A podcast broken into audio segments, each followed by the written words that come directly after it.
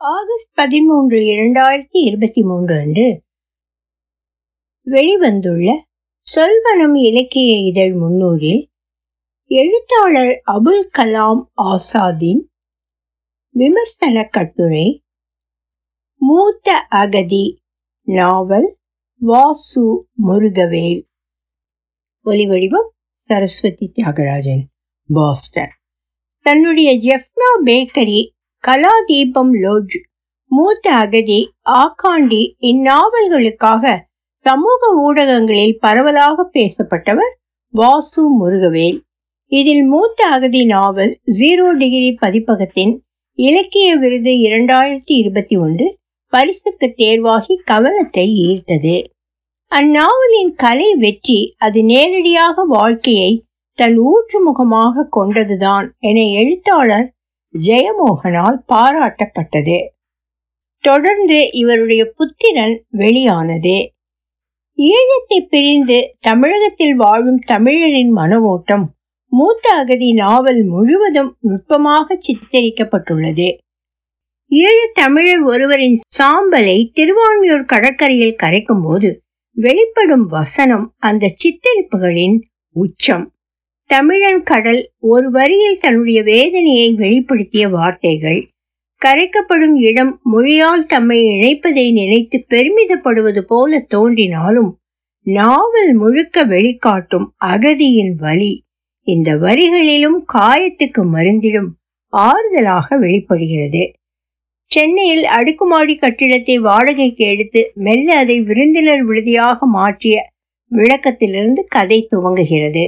அந்த விடுதியில் தங்கிச் செல்வோர் அனைவரும் வெளிநாடு வாழ் ஈழத் தமிழர்கள்.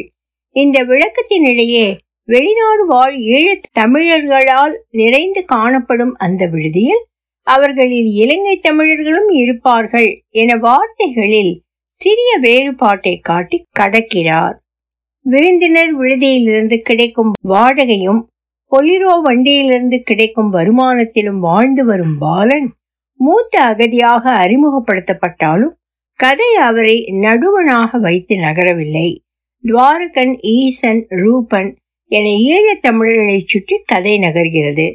குறிப்பாக நோயிற்று வயதான தந்தை தாய் இருவருடன் இரண்டு ஆண்டுகளுக்கு ஒருமுறை வீடு மாற்ற இடந்தேடி அலையும் வாசனையும் சுற்றி நகர்கிறது. இயக்கத்தில் இறந்தவர்களின் கதை புலிகளிடம் அடிபட்ட கதை பிரெஞ்சு போலீசிடம் பிடிபட்ட கதை போலி நுழைமதி விசா ஏற்பாட்டில் இந்திய குடியேற்ற அதிகாரிகளிடம் பிடிபட்டு விசாரிக்கப்படும் காட்சி என சென்னையில் இருக்கும் ஈழத் தமிழர்களின் பல பிரச்சனைகளை மூத்த அகதி பேசுகிறது. நாவல் முழுதும் அழுகுரலாக ஒலிக்கவில்லை சென்னைக்கு வரும் ஈழத் தமிழர்களின் இன்னொரு பக்கத்தையும் காட்டுகிறது. போத்தீஸில் கட்டை கட்டையாக டொலர்களை மாற்றி ஆயிரக்கணக்கில் துணிகளை வாங்கி குவிப்பதும் வந்ததும் வராததுமாக விஜயை பார்த்தால்தான் ரொராண்ட்ரோ திரும்புவேன் என அடம் பிடிப்பதும் எப்படியோ விஜயை தொலைவில் இருந்து பார்ப்பதும் நட்சத்திர விருந்துடன் திருமண பதிவுகளும் பகுதி அரசியல்வாதிகளுடன் நெருக்கமாக நிற்பதுமாக மகிழ்ச்சியான பக்கங்களை பதிவு செய்கிறது. அகதியாக வாழ்ந்தாலும் அவர்களும் இளைஞர்கள்தான் நிலையாமை அவர்களை துரத்தி அடித்தாலும் அவர்கள் மனதிலும் காதலின் நிழல் போல ஏதாவது தோன்றி மறையத்தான் செய்யும். பக்கத்து வீட்டில் வசிக்கும் மாணவியுடன் அவனை அறியாமல் அவனுக்கு நெருக்கமும் உண்டாகிறது. அவனுடைய நிலையாமையோ என்னவோ சில நேரங்களில் அது காதலா என்னும் குழப்பத்துடனே அவன் மனநிலையை வாசு முருகவேல் விவரித்துள்ளார். அவளை காண்பதற்காக அவள் வீட்டை அவன் நோட்டமிடும் நேரத்தில் அவள் அங்கு இல்லாமற் போக இன்னொரு திசையை அவன் நோக்கி அங்கு வழக்கமாக பாத்திரம் துறக்கும் பெண்மணியாவது தென்படுகிறாளா? என பார்க்கும் நுண்ணிய குறும்பை எடுத்துக்காட்டாக சொல்லலாம். திடீரென ஒரு நாளில் ஈழத்தமிழர்கள் அதிகமாக ஒரு சாலையோர இரவு உணவு கடையில் கூடுகிறார்கள். வாக்குவாதத்தில் பிரச்சனை உண்டாக சாதாரண உடையில் வந்து இவர்களை நோட்டமிடும் காவலர்கள் அடித்து வெளுத்து கூட்டத்தை கலைக்கிறார்கள். சில நாள்களில் விருப்பப்பட்டதை காசு கொடுத்தும் உண்ண முடியாத அளவில்தான் அவர்கள் வாழ்க்கை தொடர்கிறது.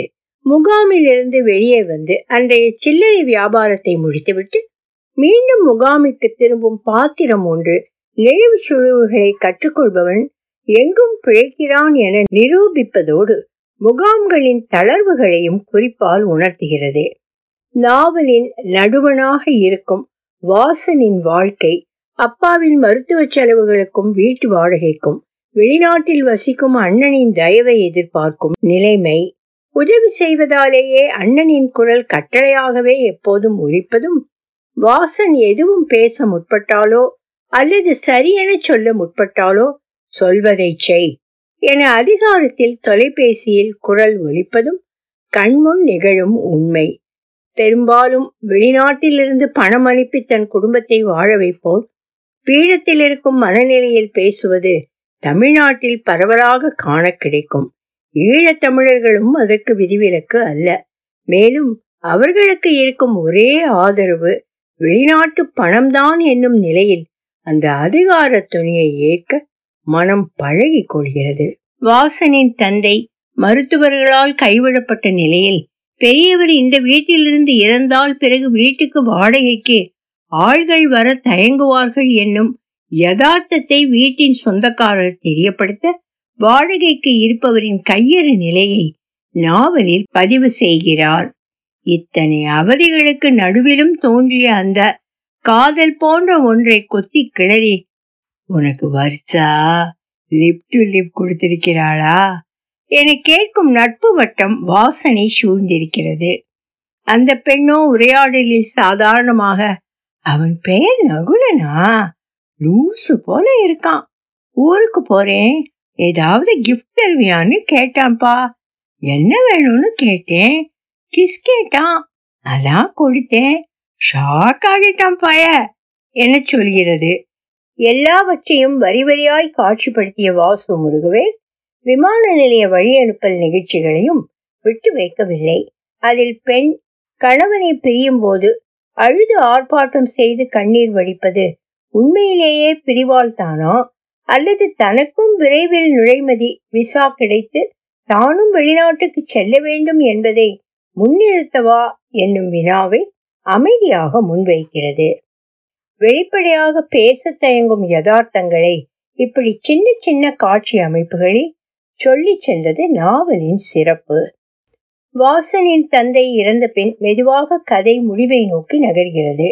தந்தை இறந்த பின் காலியாக கிடக்கும் இரும்பு கட்டில் தந்தைக்காக செய்தித்தாள் வாங்கும் வழக்கம் இருந்தாலும் அவர் இறப்புக்கு பின்னும் செய்தித்தாள் வாங்கச் சொல்லும் தாய் எங்கும் சூழும் வெறுமை என ஒவ்வொருவரும் அலைக்கழிக்கப்படுகிறார்கள். பாலனுடைய விடுதிக்கு வரும் ஆள்கள் குறைகிறார்கள். வாடகை வருமானம் நின்றதால் மூன்று தளத்தையும் வாடகைக்கு எடுத்திருந்த பாலன் ஒரு தளத்தை மட்டும் வாடகைக்கு கேட்கிறார். வீட்டுக்காரர் எடுத்தால் மூன்று தளமும் இல்லையே வீட்டை காலி செய்ய வேண்டும் என்கிறார். முத்தாய்ப்பாக ஒரு கொலை நிகழ்கிறது. சென்னை விருகம்பாக்கம் வடபழனி கே கே நகர் பகுதிகளை உலுக்கும் கொலை. வாசன் எங்கோ இலக்கின்றி செல்ல துடிக்கிறான் நடக்கிறான் நடக்கிறான் கடைசியில் கால்களை பார்க்கிறான். அவன் கால்களில் வீட்டுக்கு செல்லும் வரையில் திறன் இருப்பதாக அவனுக்கு தோன்றுகிறது. நாவலின் துவக்கத்தில் சொன்ன இலங்கை ஈழம் வார்த்தைகளுடன் வாசனும் சுவரொட்டிகளில் திருத்தத்தை நினைக்கிறான். இலங்கை இனப்படுகொலைக்கு நீதி கேட்போம் என எழுதப்பட்ட வாசகத்தை ஈழ இனப்படுகொலைக்கு என மாற்றி எழுதினால் சரியாக இருக்கும் என நினைத்து கொள்கிறான். அகதி வாழ்க்கை என்பது ஒருவன் மீது அவன் விருப்பமின்றி யாராலோ குத்தப்பட்ட முத்திரை. அதை நெற்றியில் ஒட்டிக்கொண்டு தன்னுடைய மண் கலாச்சாரம் சுற்றம் பணம் அனைத்தையும் விட்டுவிட்டு ஏதிலியாக இன்னொரு நாட்டில் குடியேறி ஒவ்வொரு அடியை முன்னே வைக்கும் போதும் காவல்துறையினருக்கும் குடியேற்ற அதிகாரிகளுக்குமாக மாறி மாறி தன் நிலையை நிரூபித்து வாழும் வாழ்க்கை கொடுமையானது. பணத்துக்காக இன்னொருவரின் தவியை எதிர்பார்த்து குடியேறிய நாட்டில் தன்னை நிரூபித்து வாழ்பவனின் வழியை வெளியிலிருந்து கேட்டு புரிந்து கொள்வதற்கும் அந்த வழிகளையே வாழ்க்கையாக கொள்வதற்கும் வேறுபாடு உண்டு. சென்னையில் விருகம்பாக்கம் தொடங்கி வளசரவாக்கம் கலைஞர் கருணாநிதி நகர் வரையில் ஈழத்தமிழர்கள் ஆங்காங்கே குடியேறியதை எண்பதுகளில் இந்த பகுதியில் வசித்த சென்னை மக்கள் அறிவர். அவர்களுடைய வாழ்க்கை போராட்டங்கள் அலைக்கழிப்புகள் கனவுகள் புலம்பெயர்வுகள் போன்றவற்றை மூத்த அகதி நாவலில் அதே கே. கே. நகர் விருகம்பாக்கம் பகுதிகளை கதைக்களனாக கொண்டு எழுதப்பட்ட நாவல் மூத்த அகதி சிறப்பான புனைவாகவும் மண்ணை பிரிந்து நிற்பவர்களின் குரலாகவும் நிற்கிறது. நாவலாசிரியர் வாசு முருகவே ஈழத்தின் யாழ் நயீனா தீவில் பிறந்து தற்போது சென்னையில் வசித்து வருகிறார். ஒலிவடிவம் சரஸ்வதி தியாகராஜன். பாஸ்டன்.